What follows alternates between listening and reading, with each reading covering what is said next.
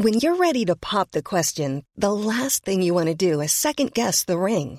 At Bluenile.com, you can design a one of a kind ring with the ease and convenience of shopping online. Choose your diamond and setting. When you find the one, you'll get it delivered right to your door. Go to Bluenile.com and use promo code LISTEN to get $50 off your purchase of $500 or more. That's code LISTEN at Bluenile.com for $50 off your purchase. Bluenile.com code LISTEN. Burrow is a furniture company known for timeless design and thoughtful construction and free shipping, and that extends to their outdoor collection. Their outdoor furniture is built to withstand the elements, featuring rust-proof stainless steel hardware, weather-ready teak, and quick-dry foam cushions. For Memorial Day, get 15% off your Burrow purchase at burrow.com slash ACAST and up to 25% off outdoor. That's up to 25% off outdoor furniture at burrow.com slash ACAST.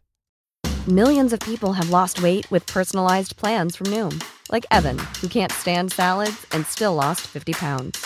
Salads, generally, for most people, are the easy button, right? For me, that wasn't an option.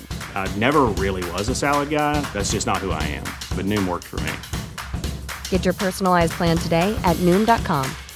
Real Noom user compensated to provide their story. In four weeks, the typical Noom user can expect to lose one to two pounds per week. Individual results may vary.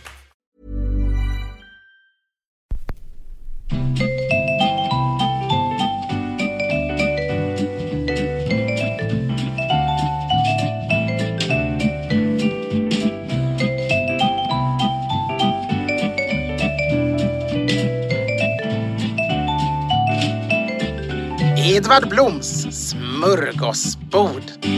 Varmt välkomna, Mats Ryd heter jag och jag sitter här med Edvard Blom.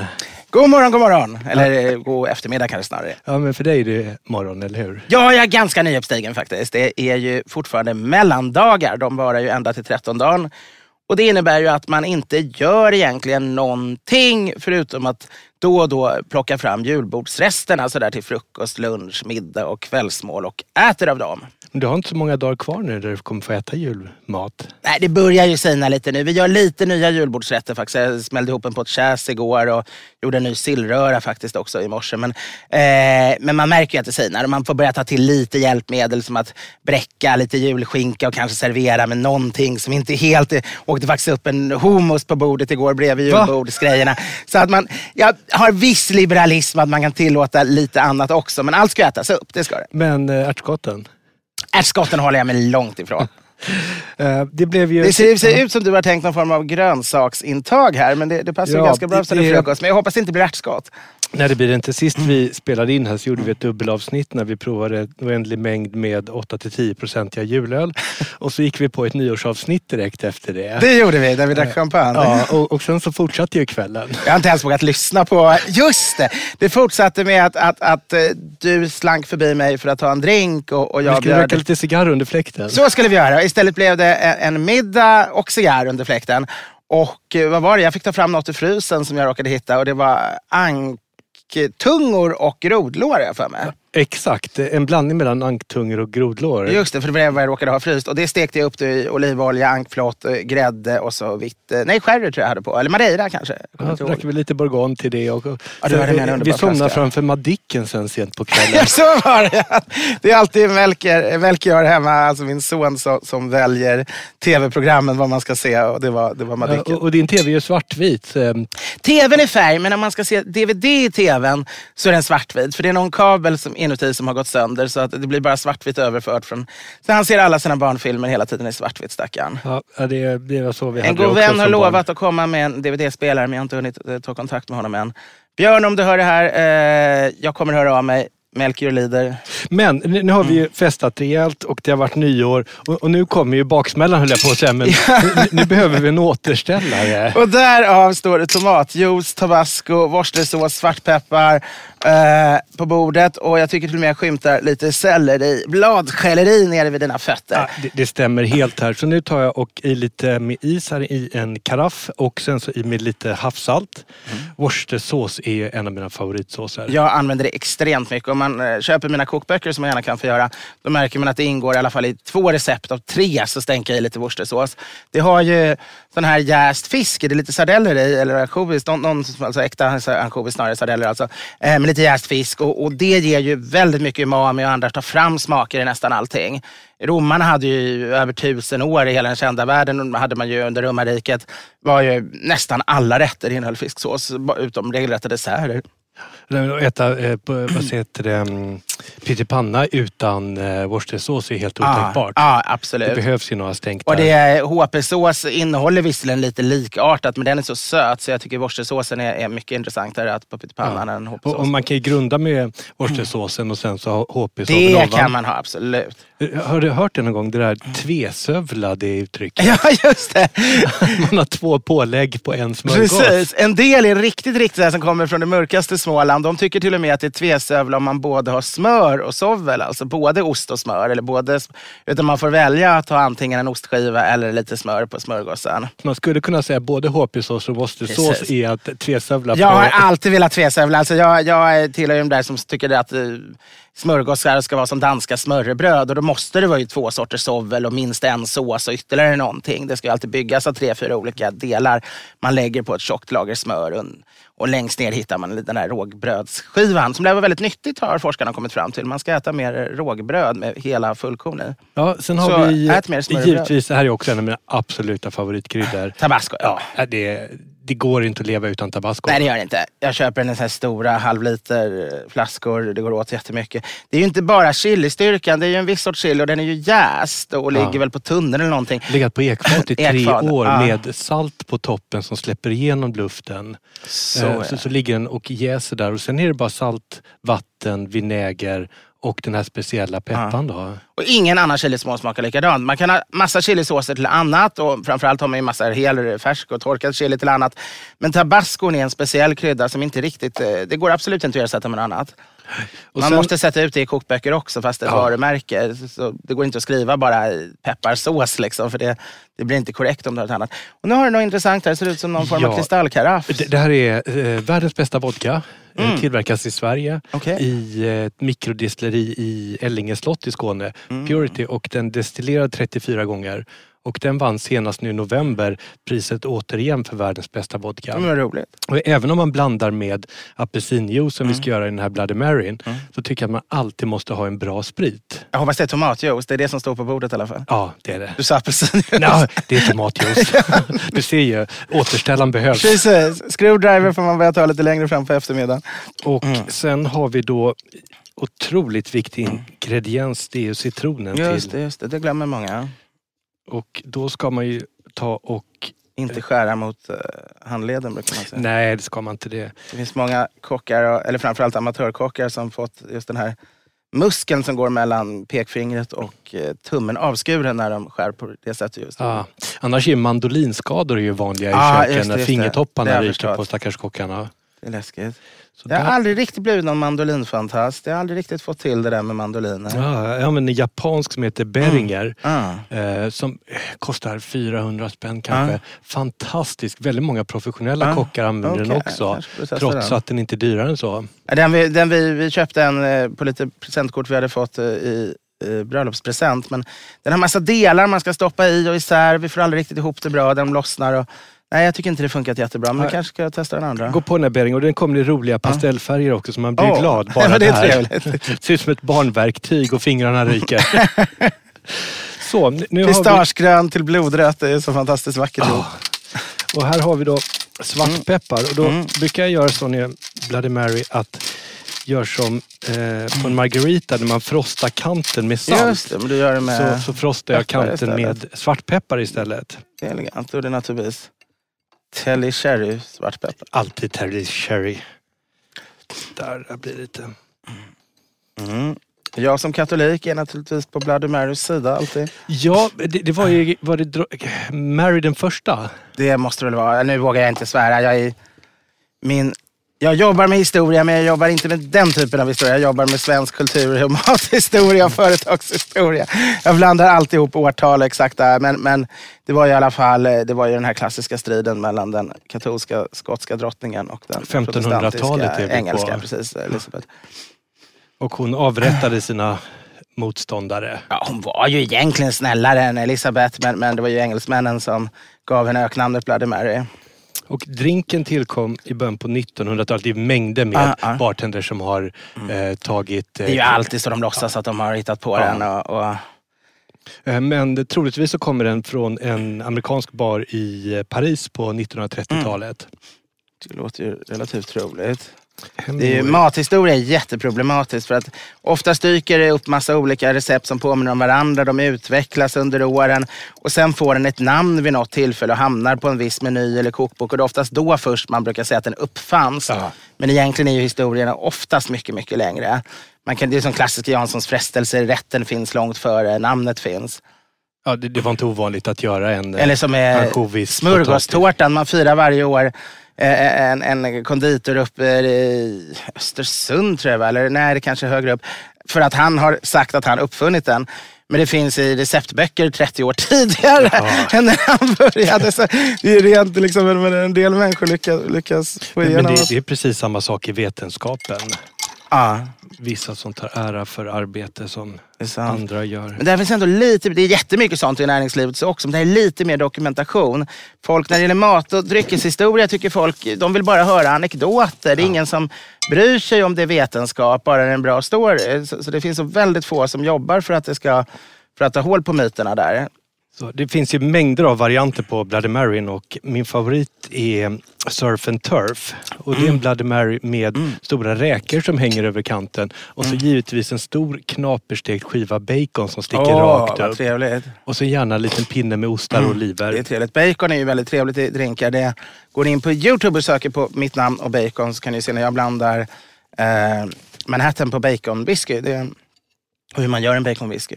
Så där ska vi se. Nu har vi fått till varsin Bloody Mary och så häller vi kvisten i här. Mm. Grön och fin. Så jag ska ta en liten bild här när vi skålar. Så Ja, men det är väl trevligt. Så vi kan... kan vi lägga ut på Instagram. Skål! Skål!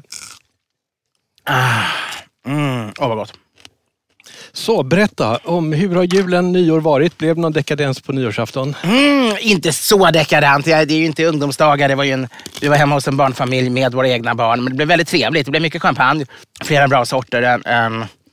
Var det 2009, Tattinger bland annat. Och, och en väldigt bra tysk eh, Rieslingsekt. Och lite andra roliga champagner. Eh, flera olika varianter. Och fantastiskt god mat. Eh, konfiterad anka bland annat. Ja. Och en sprudlande glassbomb till efterrätt för de som åt socker. Och jag fick massa ostar. Förrätten var hemgjord ska, eller en buffé med små förrätter. Bland annat hemgjord skagen och hemgjord kräftröra. Så det, det var väldigt gott. Eh, barnen skötte sig bra, umgicks med varandra. Eh, utom när Melchior fick för sig att han skulle kasta ett äpple med full kraft i en stackars flickas ansikte. Det, det var inte så bra. Aj då. Eh, Men eh, hur gör du här eh, nyårsdagen? Det är den stora pizzadagen i Sverige. Ja, det är ju det. Det är ju verkligen har blivit det på senare år. Alltså det, det har säkert varit i 30 år många har ätit pizza, men sedan en 15 år uppmärksammas det varje år väldigt mycket i pressen. Och kebabpizza är Sveriges mest sålda pizza. Det tycker jag är ofattbart. Jag tycker den är närmast oätlig. Eh, Jag, på den tiden jag åt pizza regelbundet, jag måste hålla nere på kolhydrater för min, för min diabetes och även min, vikt för den delen. Eh, Men då åt jag alltid calzone. Kanske inte alltid på nyårsdagen, men ibland. Mitt egentliga favorit på den tiden jag fortfarande festade vilt och var ung och galen, det var att om jag hade haft en tillställning själv, som jag ofta hade, då fanns det ofta kvar chokladmousse. Och då var det att ta den här stora kristallskålen med kvarbliven chokladmousse eh, från kylen och ställa någonstans och så lägga sig bredvid den och i princip genomleva den här dagen av bakfylla med den där skålen bredvid sig. Att När det började bli för problematiskt då tog man bara en ny sked av den. Jag minns särskilt ett år när det låg en madrass kvar i mitt bibliotek för att eh, jag hade haft gäster som sovit över någon vecka tidigare och inte hunnit ta undan. Och eh, de körde hela Sagan om ringen, Tolkiens i lätt förkortad version, eh, som, som radioföljetong hela dagen. På någon Okej, kanal. ja. Eh, och där låg jag och, och käkade chokladmousse på madrassen i biblioteket och lyssnade på Sagan om ringen. Och det blev en ganska uthärdig dag. Men, men det är klart jag har gått och köpt pizza flera gånger också. Då blir det alltid en calzone med extra ost och gärna byta ut skinkan mot salami. Men eh, min favorit är napolitanan för att få eh, sardellen, Saltet, här, ja. den sältan umamin också där. Det är en av ursprungspizzorna också. Och det är det verkligen. Men vi måste ju komma till det här klippet som är ett av dina mest populära. Ja, det här jag aldrig kommer ifrån. Det, det, blir trött på att det jagar dig. Det är knappast att skriva seriösa artiklar som jag har blivit känd för eller berätta historia, utan det är ju den här när jag äter baksmälloost. Eh, och jag ska väl säga det, många har frågat, är det äkta? Nej, det finns inget filmteam hemma hos mig när jag vaknar bakfull. Utan det där filmklippet där har jag ju sminkat mig själv eh, till bakfylla. Men jag har ju sminkat mig så som jag brukade se ut när jag var ung och extremt det väldigt bakfull. Ja, det är en skicklig sminkning jag har gjort. Med svart under ögonen och, och vitt i pannan och rött på näsan och sådär. Och sen, eh, jo då, jag åt eh, smält ost, mikrosmält ost mycket eh, när jag var ung eh, som just baksmällekur. Man får ju, endorfinerna sätter igång och pumpar när man får så mycket fett i sig. Eh, någon gång har jag till och med beställt det på, på restaurang. Det här taxifiket som fanns på, på Pontogärgatan förra om åren. Dit kom vi ett gäng fyra på natten och, och baksmällan hade väl långsamt redan börjat sätta in, eller jag tyckte den behövde förebyggas. Och, och vi var helt utslutna. En skulle åka hem på något vis, alltså ta sig hem kommunalt. Eller, så han beställde in en lite kaffe, någon beställde in något annat och jag beställde in just, kan du ta en halv ost, lägga i en mikro, smälta precis och sen ge mig den med, med en sked. Och det där taxifiket var alltså öppet 24 timmar om ja. dygnet, året om, år efter år. Alla de konstigaste individerna i stan kom ju dit. Så servitrisen, hon inte ens höjde ögonbrynet. Hon såg ut som om jag hade beställt en, en slät kopp kaffe. Det vanligaste beställningen hon hade hört. Fem minuter senare kommer hon ut med, med en ost som jag, i samma klass som om jag hade gjort den själv. Det är helt underbart. Men har du några andra knep just nu i sådana här återställartider? Alltså mina baksmällor är ju inte så jobbiga längre så jag nästan börjar tappa lite greppet om, om, om, om. Men jag har varit väldigt expert på det när det begav sig för jag hade mycket baksmällor när jag var ung. Det mest effektiva är det som står i min gamla etikettbok från, från 46. Det är ett antal hostmediciner de rekommenderar som har det gemensamt att alla innehåller morfin. Som Kukilan eller vad heter de? Ja, typ ja. det. Men pröva inte det här hemma. Eh, har du alkohol kvar i kroppen när du får morfin i dig och sen sover så kan du, tappa, kan du förlora andningsförmågan helt enkelt dö i sömnen. Så man ska nog se till att man har, har gått nykter och egentligen ska man väl inte använda receptbelagd medicin med narkotika för, för, för att lindra sin baksmälla. Men någon det gång, låter vettigt. Nej, man mår väldigt, väldigt dåligt får man väl göra det. Annars får man åka ner till Spanien och gå in på ett apotek och där kan man receptfritt köpa Optalidon. Det är små rosa piller och de är nog nästan amfetaminliknande skulle jag tro, fast i väldigt svag dos naturligtvis. Inget man, men men de, de vet jag en gång, jag var otroligt bakfull, det var i Uppsala kunde knappt ta mig ur sängen, Annars var mitt knep, jag ställde alltid en klocka.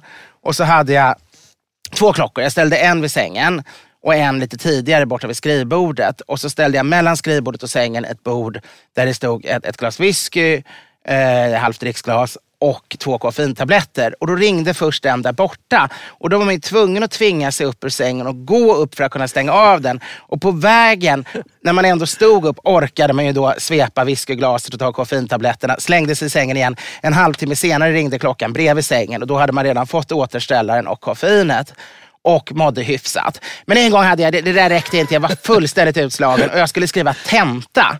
Och då tar jag en sån här Optalidon. Jag gjorde det några gånger i livet, men den gången minns jag säkert. För jag tog mig till tentasalen, jag skrev hela tentan och jag var jätteglad. All huvudvärk försvann, all illamående och jag satt och småskrattade och gnolade. De fick säga till med tentavakterna flera gånger för att jag var alldeles för högljudd. Och jag klarade tentan. Det var till och med effektivt. Det var liksom, så det var de här härliga Aptalidon. Vi är inte sponsrade och jag garanterar inte vad som händer med era inre organ om ni börjar använda det mycket. Men, men det hjälpte mig i alla fall. Annars finns det här B-vitamin. Ta alltid en B-vitamin efter varje gång ni är bakis. För det är ju nyttigt för kroppen. Naturligtvis mycket mineralvatten. Helst eh, Borjoni eller, eller Vichy Catalan. Sånt här med mycket salter. Ja. Ja. Vichy Catalan är jag har en Facebook grupp, jag tror vi är åtta stycken i den mm. någonting. för, för människor som älskar Vichy Catalan och det smakar ju mm. som en brustablett, som en Treo. Det är fantastiskt. Ja. Men det, alltså det, jag skulle säga att det är mitt näst bästa favorit. Borjoni från Georgien är till och med snäppet bättre. Ja, eh, det är det man alltid i Ryssland hade mot baksmälla. Man gick på apoteket och köpte en flaska.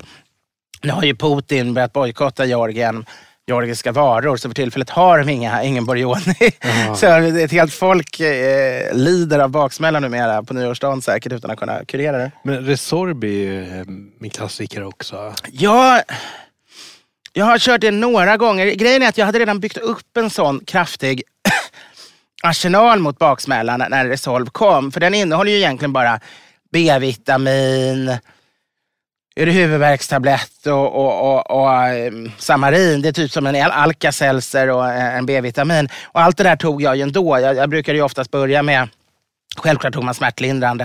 Eh, det fanns ju som stortabletter också om, om, man, om man magen och bara kastar upp allt man får ner.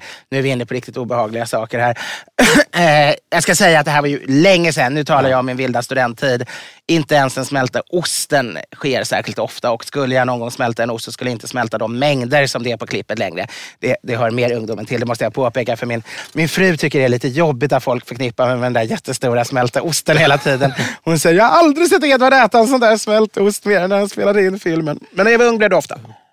Men jag tänker nu också här under dessa mm. eh, baksmälletider så är det många som är ekonomiskt mm. ansträngda mm. efter vidlyftigt mm. festande och julklappar och presenter. Ah. Under dina studentår så hade du mängder med knep för att kunna leva vidlyftigt när det behövdes. Eh, med små resurser ändå. Jo, jo men det, det, hade jag absolut. Ofta var det ju det att då fick man ju studiemedlet bara två gånger per termin. Så det gynnade ju ett liv där, där man slog på stort vid vissa tillfällen och sen fick man leva på surkål de sista två månaderna. Men, men det där gillade både jag och flera av mina vänner lite grann. Att, att eh, hade man inte så mycket pengar kvar då gick man ändå hellre på operabaren eller bakfickan eller något någon kväll och så eh, brände man allt. Då, då åt man ostron och drack champagne och sen hade man inga pengar. Vad, vad räcker det att kunna liksom leva halvdant två veckor? Då kan man lika gärna vara helpank. Och, och, och, leva på rester liksom, eller åka på vigilians.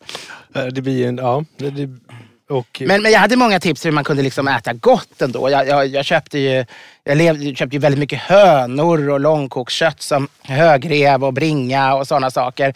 Som kostade 40 kronor kilot och som gick att göra mycket kål, eh, rotsaker och sen gjorde jag eget vin. Och det egna vinet var väl inte så gott att dricka men det var jättebra för att ha i alla grytor. Så man fick vinsåser och man fick eh, boeuf bourgogner och sånt till ett väldigt måttligt pris. Nej, men, och nu också så är alla skinkor på rea. Mm. Har du ätit Hirams mm. skinka med eh, Nej, där man portvinsmarinerar skinkskivor oh, och sen gör en, en blandning med eh, 60-talsrecept ah, ah. med curry och chilisås och grädde. Så här, riktig muggig 60-talsrätt som är helt fantastisk. Ja, men det måste jag verkligen Och så pressad potatis till mm, den. Det låter härligt. Hiram var ju väldigt skicklig. Inte, inte förutom att hon, hon har fått ge namnet till det stora kockpriset eller matskribentpriset för kvinnor. Ja, det är en av de viktigare mm. matpersonligheterna vi haft i Sverige. Absolut. Nej, men sen när man var, var ung, ung och fattig. Eh, det fanns ju väldigt mycket gratis grejer man kunde gå på. Man kunde vara med i Aktiespararna. De hade alltid massa möten där man fick vin och, och, och snittar.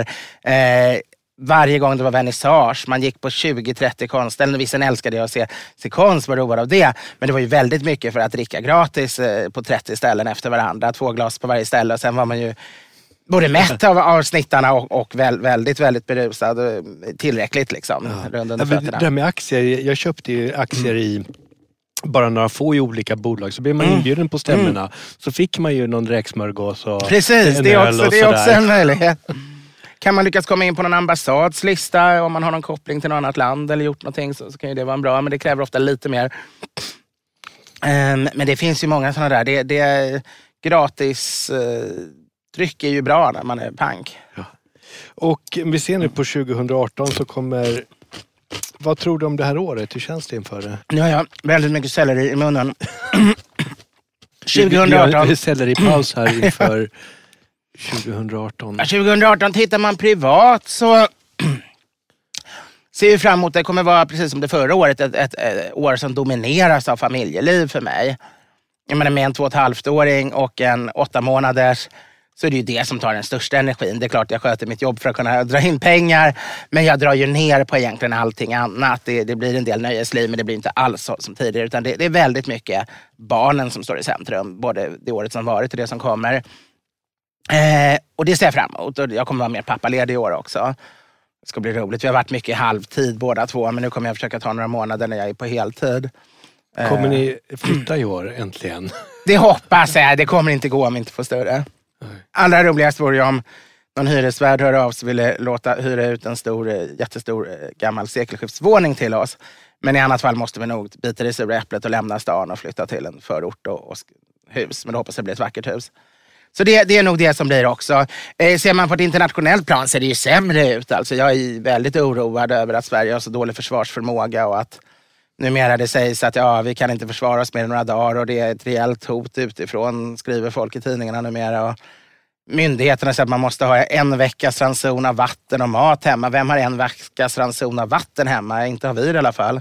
Sprit har vi, men det, det kan vi inte liksom leva på. Det är ju lite konspiratorisk och lite neurotisk när det gäller världslägen. Mm. Uh, jag har ju alltid varit lättskrämd och, och, och, lite så lite pessimistisk när det gäller sånt, eller åtminstone rädd för, för saker som kan hända. Men, är det någonting du tänker på ofta? Men just nu, ja det är det. Nu, alltså, sen en tre, fyra år tycker jag när jag var barn så var det ju problematiskt med kalla kriget och Sovjet och USA, vilket gjorde att det var oroligt. Sen blev det ju några decennier som var väldigt lugna från 89 efter murens fall och framåt. Men idag är det ju inte roligt. Jag menar det eh, som Ryssland har utvecklats är det ju väldigt obehagligt att ha en så, sån diktatur så nära oss.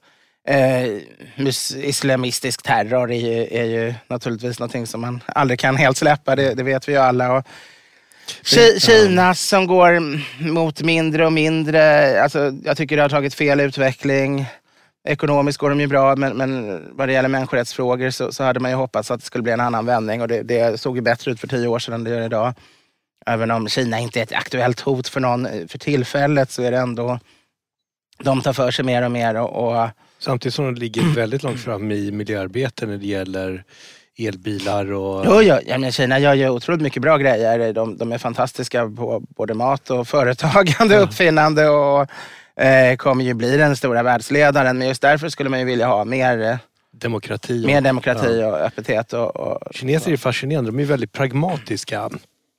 Eh, exempel, jag var på en restaurang i Malaysia, urkinesisk restaurang. Mm. Och när alla de här stora runda borden med röda dukar ätit klart så tog de bara och drog ihop eh, dukarna som tulpanlökar mm. över all disken och så lyfte de ut i köket.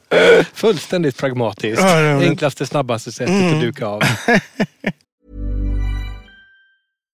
If you're looking for plump lips that last, you need to know about Juvederm lip fillers. With Juvederm Volbella XC and Juvederm Ultra XC, your lip look, whether it's subtle or bold, can last up to one full year with optimal treatment and no additional maintenance. Find a licensed specialist and see if it's right for you at Juvederm.com today. That's J U V E D E R M.com. Add fullness to lips in adults over 21 with Juvederm Volbella XC or Juvederm Ultra XC. Do not use if you have severe allergies or a history of severe allergic reactions, or if you're allergic to lidocaine or the proteins used in Juvederm. Tell your doctor if you have a history of scarring or taking medicines that decrease the body's immune response or that can prolong bleeding. Common side effects include injection site redness, swelling, pain, tenderness, firmness, lumps, bumps, bruising, discoloration, or itching. As with all fillers, there's a rare risk of unintentional injection into a blood vessel, which can cause vision abnormalities, blindness, stroke, temporary scabs, or scarring. For full important safety information, visit juvederm.com.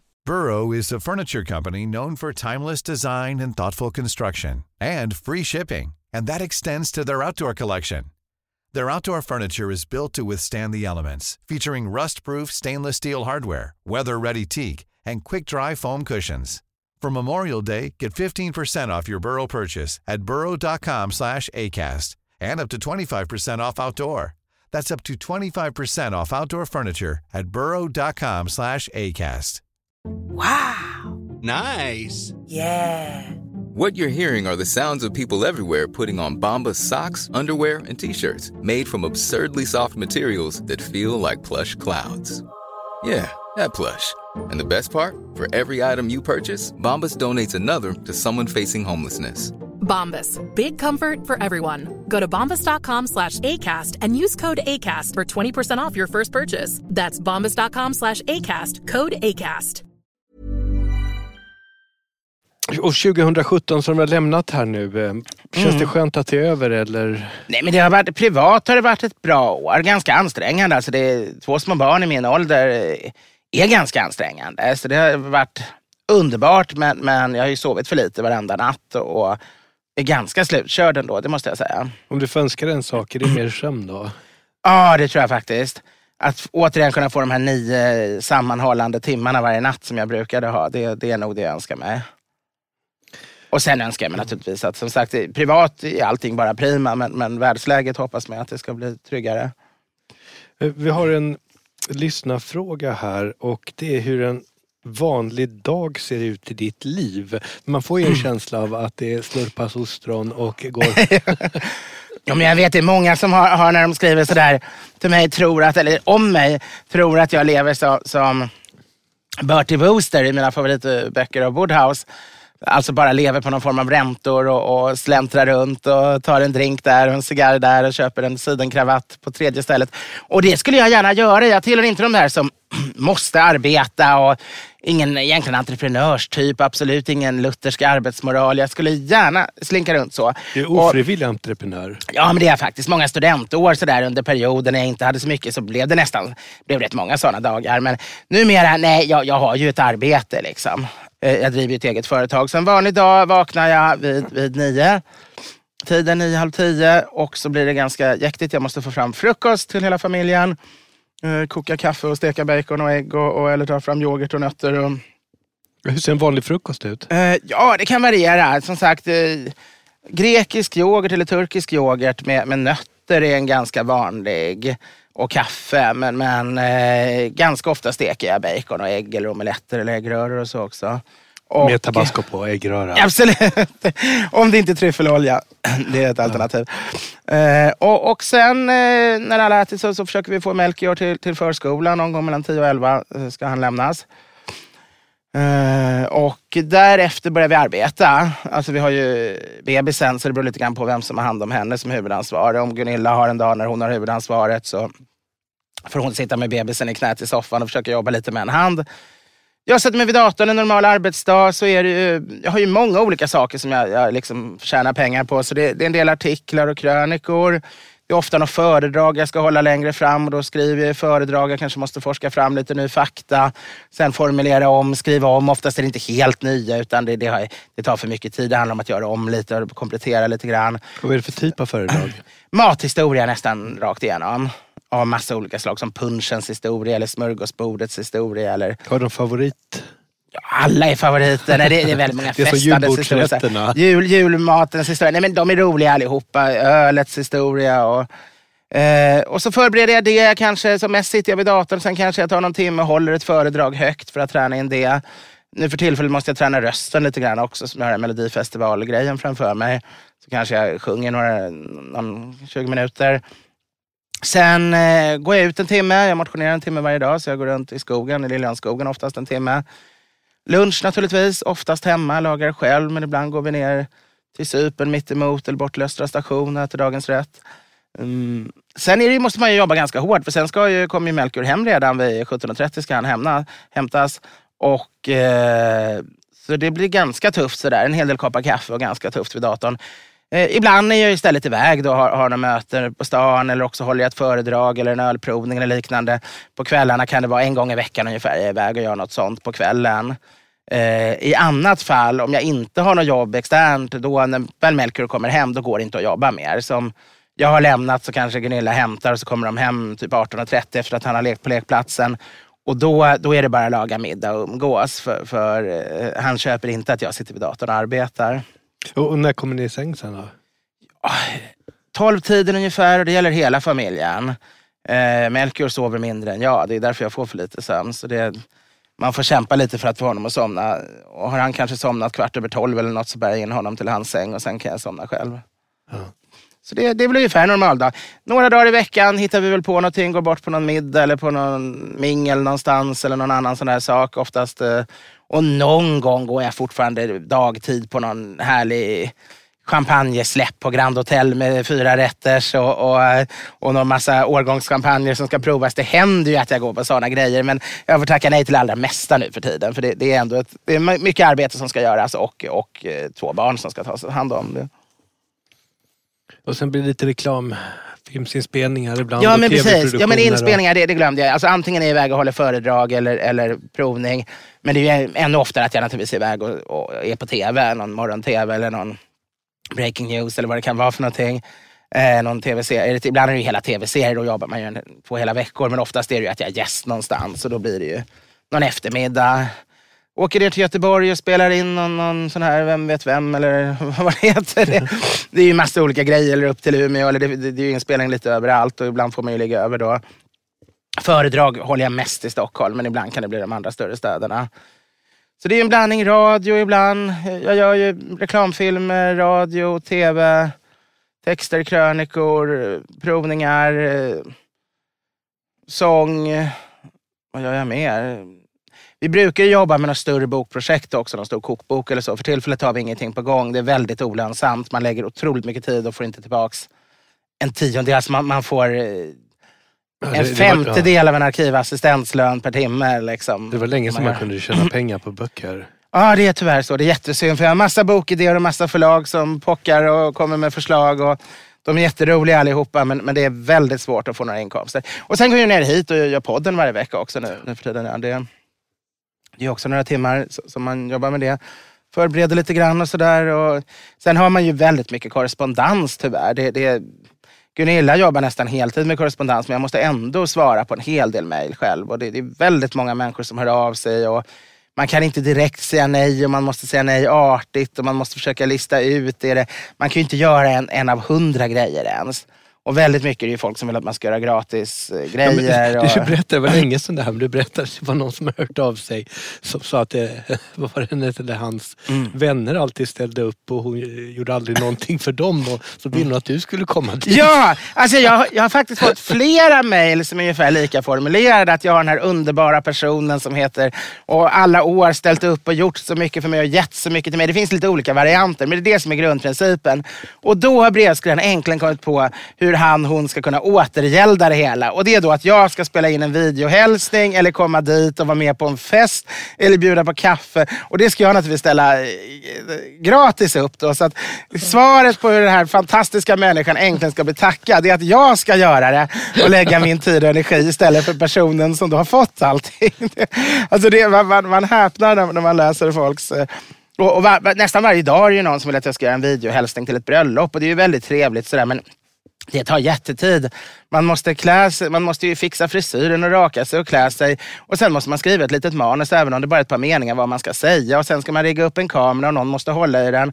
Och sen ska man lyckas överföra det där till sin dator. Det blir alltid något fel. Det är alltid svårt att få filmer mellan, mellan eh, telefon och, och, dator. Och sen ska man skicka iväg det via transfer eller något.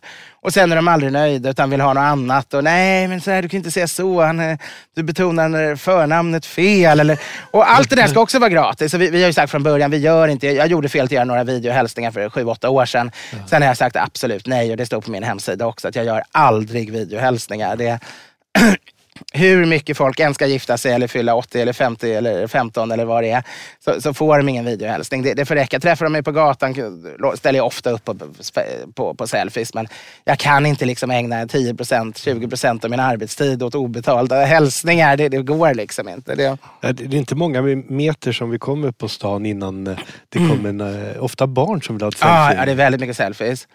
Eh, det, det är alltid... Äldre personer vill ju inte ha selfies, de vill ju bara prata och få några eh, matlagningstips eller sådär. Men barn är ju väldigt, hur man lagar coq au vin. Ja, Vilken temp innetemperatur. ja, precis. uh, helt annat här, en annan mm. lyssnarfråga. Uh, vad är en Black Velvet? Ja, jag nämnde det i förra avsnittet. Ja. Uh, hade de lyssnat noggrant hade de nog förstått vad det var. För att, jag sa ju det att nu gör jag en Black Velvet av det här för det står kvar lite julöl. Och det är helt enkelt man blandar hälften champagne, hälften mörk porter. Ölet porter alltså. Och det kan tyckas vara lite slös på champagne, men har man god tillgång så är det väldigt gott. Både porter är gott och champagne är gott och ihop är det faktiskt väldigt gott också. Eh, Om man vill variera sig ibland. Det är en kul cocktail. Den, den är vådlig. Av någon anledning så, så är min erfarenhet att man faktiskt blir mer berusad när det är blandat än när man dricker det var och en för sig. Och jag kan inte förklara det eh, vetenskapligt. Sen beror det på hur man dricker naturligtvis. Man kanske helt enkelt dricker mer när man har blandat ihop det. Att man, man smuttar mer på både champagnen och porten. Medan när man har blandat en Black Velvet, det betyder ju svart sammet. Ja. För att det blir väldigt lättdrucket på något märkligt sätt. Eh, sammetslen. Eh, ytterligare en fråga här. Eh, bottenskila sjunger de i din jullåt. Ja, en bottenskila, det trodde jag alla visste. Det betyder alltså det, det att, borde man, veta, eller hur? att man bara har lite, lite vätska på botten av ett glas. Och det är naturligtvis som alla de här, man, man har ju tusen olika ord för, för en snaps på svenska eller ett glas alkohol överhuvudtaget. Och väldigt många av de här är ju små försköningar eller eufemismer. Liksom man, man ska försöka det ska inte låta så allvarligt som en sup och då, då säger man en liten bottenskyla. Alltså som om man bara skulle droppa några droppar snaps på botten av glaset och ta ett, I verkligheten är ju den lilla bottenskylan åtminstone ett halvt, ofta ett helt glas brännvin. Precis som ett litet glas sällan är vare sig litet eller ett glas. Om man eh, träffas någonstans, går in någonstans för att ta ett litet glas blir det ofta flera stora glas snarare. Du hade som regel tidigare att aldrig dricka mindre än en sexa va? När jag var ung och dum så vet jag att jag hade det som princip. Jag tyckte att, att det var modernt och fånigt med, med fyror. Eh, eller tre år ska vi inte tala om, utan minst en sexa. Och jag kommer ihåg, det fanns inte mer sex, men jag kommer ihåg att vi satt på, på uh, Gyllene Freden, jag och min gode vän Thomas, någon gång för massa år sedan. Och en eftermiddag när de hade happy hour på den tiden. Och så frågar kyparen, ja, ska det vara fyror eller sexor? Och jag, jag dricker aldrig någonting under en sexa. Var vi en, en gammal då, trubadur eller konstnär eller vad han var vid sidbordet bredvid. En 80-årig herre där som varit med på den tiden man, man, man kunde få eh, betydligt större glas på krogen innan spritförbudet 1917. Påpekade, nej, jag vid din ålder drack jag ingenting under 12 år. Han skulle givetvis slå det. det var ganska charmigt. Men idag har jag faktiskt ändrat mig. Idag dricker jag gärna eh, både svagare brännvin, gärna 30-procentigt och i mindre glas. För då kan man faktiskt sjunga flera visor och skåla flera gånger och, och ta flera nubbar utan att bli sorter. helt utslagen som man ju faktiskt blir efter. Det behövs inte så många sexor om du samtidigt dricker starköl till innan du blir helt tokig. Ja, men det är ganska härligt att dra ner lite på mm. Eh, ölprocenten. Mm och sen kunna ta många små snapsar. Absolut. Jag märker det varje gång jag kommer till Uppsala och hållit något föredrag eller så där, så får man någon eh, sex efteråt. Det har varit på, på både nationen och på flera andra ställen. Eller på någon valborg eller så där. Ungdomarna, det, det, studenterna då, de fyller hela tiden på ens brännvinsglas. Man blir alltid helt, man blir helt utslagen. Det, jag har totalkontroll över alkohol Utom när det gäller nubbar, när man inte serverar själv. Ja. Eller när det står massa flaskor på bordet och det är sång på sång på sång och man fyller på och man sveper och man fyller på och man sveper. Det där kan bli väldigt vådligt. Men också väldigt roligt. Ja, det är klart det är roligt. Men man skulle vilja ha någon liten broms som skrek till när man kom upp på 1,4 eller något. Skulle det säga tingeling och så fick man bromsa lite. Men danskarna har ju, ehm, de säger kund till kanten, bara till kanten. Att man häller allra längst upp. ja men det är bra. Det, finns, det där skulle man kunna skriva en bok om. Säkert någon som har gjort alla de här roliga omskrivningarna för att ta sig ett glas eller, eller en ja. sup. Varför är det sånt behov av att hitta olika benämningar och beteckningar på det? Det är ju för att lindra det, för att det inte ska låta så brutalt. Eh, antingen vill man inte själv låtsas vara så spritsugen eller att eh, någon som inte tycker att man ska dricka, man vill eh, dra ner Men framförallt tror jag handlar när man vill övertala vänner att följa med och ta, ta ett glas till. Och att det därför finns ett behov att avdramatisera det eftersom då eh, sprit kan vara ganska dramatiskt. Ja. Så det blir en liten jäk eller en jamare. En rackabajsare, en liten pruttare. Ja, precis. En klar. Eh, vem på västkusten? Eh, Något innanför västen. Ja, är en vem på västkusten som bodde nära en gammal fiskare mm. som funnits där i alla år. Och han kom hem till dem ibland och så frågade de om fiskaren skulle ha en liten syp. Mm. Nej för tusan! Jo, det skulle han. Ja. och när de började hälla då med flaskan så hade han mm. ett fantastiskt knep för han mm. slog på flaskhalsen längst uh, upp uh. flera gånger och så sa han stopp, stopp, stopp, stopp, stopp. Och då rann det ju fortare. Samtidigt som han verkade ödmjuk. Det är rena Albert Engström. Ja. Jag var faktiskt uppe i en stuga och firade en miss, uh. säga, nyårsafton. Mm. Där Albert Engström och Lubbe uh. Sjöström har varit och, och, haft mycket fester och hängt. Det var kul. Det fanns lite gamla mm. fotografier kvar. Ja, härligt. Eh, men på tag av Albert Engström, något helt mm. annorlunda. Det är mm. Lidners dödsdag idag. Ja, och det är, när vi spelar in det här idag så är det alltså 3 januari. Och då vet man att han alltså dog någon gång mellan tre, natten 3 och 4 januari. Och det firar vi ju varje år väldigt, väldigt stort. Bengt Lidner är ju vår främsta förromantiker. Han levde på 1700-talet. Alltså den av alla svenska poeter som är allra mest känslosam. Det handlar om tårar, skrik, utrop, smärta patetik, känsla. Eh, 100%. procent. Och eh, det kanske inte är vår främsta poet, men han är väldigt intressant och, och väldigt, väldigt känslomässig. Det är rätt få dikter som kanske riktigt fungerar idag med den smak vi har. Men, men om man läser dem mycket, först tycker man bara det är rena vansinnet. Läser man dem mycket kan man faktiskt hitta väldigt mycket intressant i dem. Och jag har en god vän, Lars Lundqvist, som jag tror är sedan 25 år någonting, firar den här dagen. Han var stor Lidner-fantast när han var ung. Eh, med tiden har han kanske fått en mer måttfull inställning, men då var han bara passionerat älskande Lidner när han var sådär i, redan i gymnasiet. Vi gick tillsammans och åkte vi in och gick på antikvariat eh, när vi hade håltimmar och han köpte olika Lidner-utgåvor. vi satt och läste Lidner. Men, men, men Lars firar allt det här med en fantastisk middag när han bjuder in lite vänner. Och det är alltid en fantastisk fyrrättersmiddag med väldigt mycket bra viner. Det är champagner och årgångsviner av alla slag och det är kanske de bästa vinerna jag dricker under ett år samlat på en middag. Och det intressanta är att Lars alltid har varit helnykterist. Han har aldrig smakat en klunk vin, han har aldrig ens stoppat fingret dit. Men Lidner älskade ju bra viner och alkohol så därför vill han att gästerna ska dricka massa bra mm. viner och gärna bli berusade. Och det är fantastisk mat och han läser då massa Lidner citat under middagen. Vi sjunger några melodisatta Lidnervisor.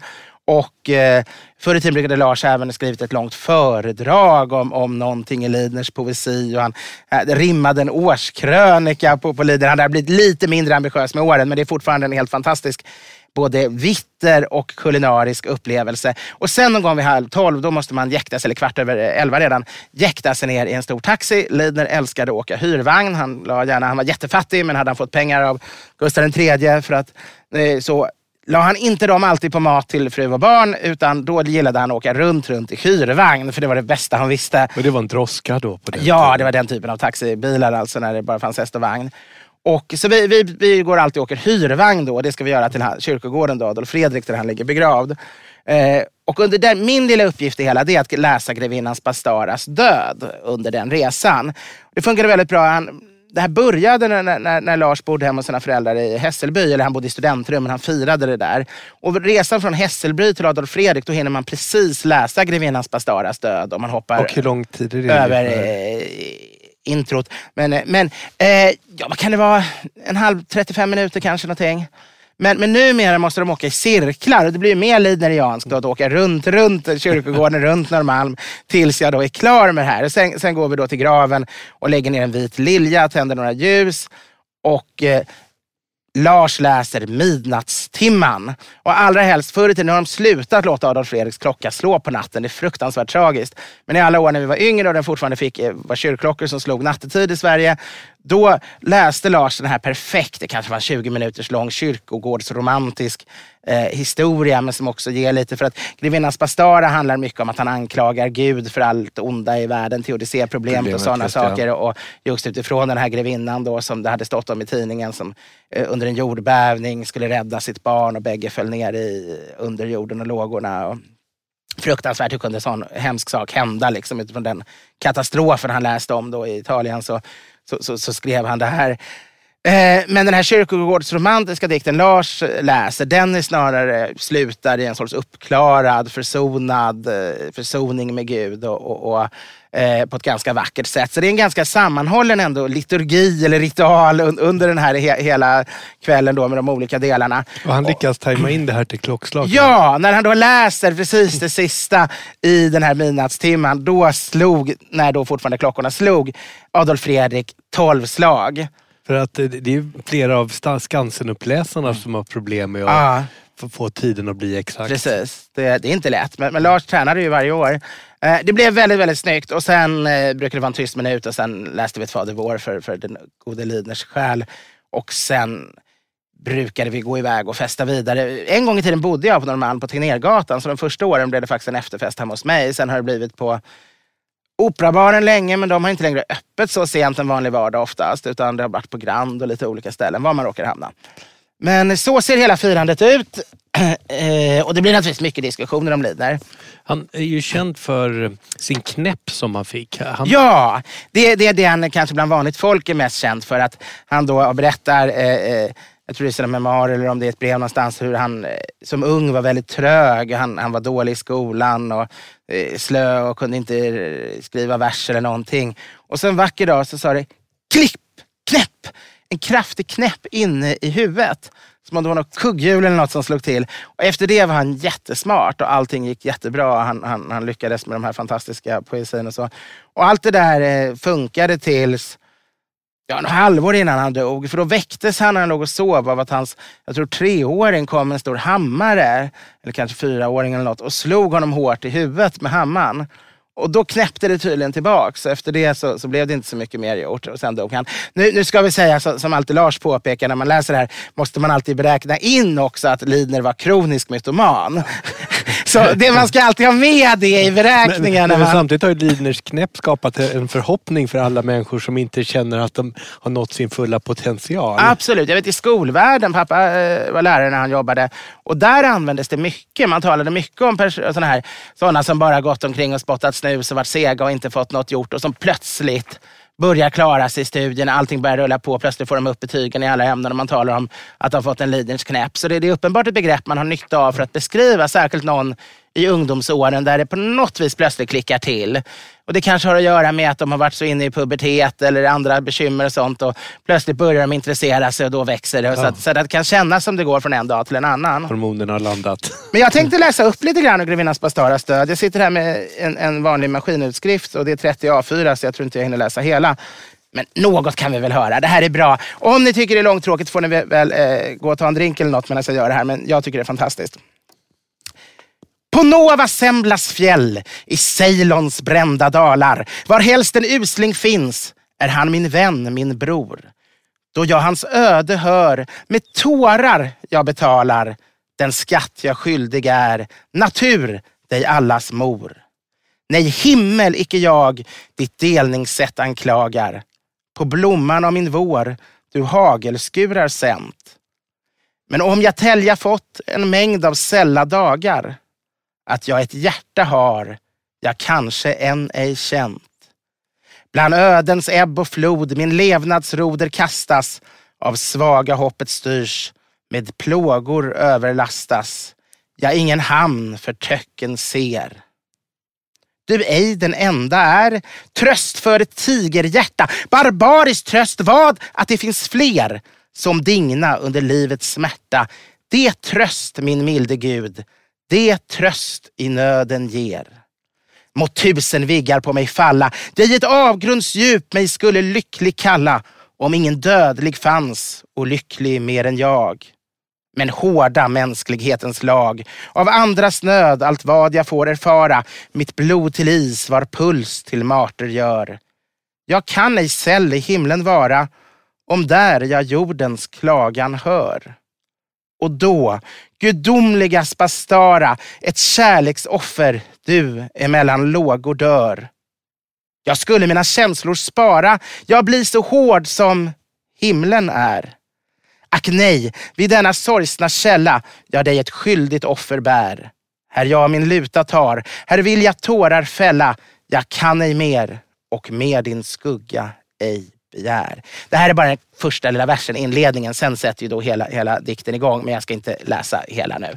Eh, det blir väldigt dramatiskt när det blir jordbävning sen och viggarna falla och åskarna knalla. Men det kan ni läsa själva. Den finns på bibliotek eller för 50 kronor tror jag, en antikvariat. Och när ska du rekommendera att man läser den? Framför brasan med en god dryck eller? Ja, man kan nog läsa den. Man kan gå ut, är det sommar kan man nog gå ut i skogen och sätta sig under ett träd och läsa den. Nationalromantiskt? Ja, precis. Eller, eller i en båt eller något sånt där. Vid en strand vid havet går också bra. Men man kan naturligtvis också sätta sig ensam i hörnet på en ölkrog och, och, och läsa den tyst för sig själv. I svårmod? Man, ja, man kan skandera den högt i sin lilla lya om man bor i en sån och inte har någon att dela med. Och sitter man bland vänner kan man försöka skandera den för dem. Men det kommer ta, man får nog läsa in det några gånger för det är mycket utropstecken och konstiga skiljetecken. Så man, man behöver läsa det några gånger innan man ens förstår vad det riktigt handlar om när man försöker se texten. Lättare faktiskt få den uppläst för sig själv. Men med det tycker jag vi tar och skålar för Lidner. Ja, för Bengt Lidner. För Bengt Lidner. En av de största poeter vi haft. Och så um, tackar vi för oss idag. Är det slut redan? Ja, tyvärr. Jag trodde fortfarande vi höll på med inledningen. Ja, vi ses nästa vecka. Det gör vi. Hej då.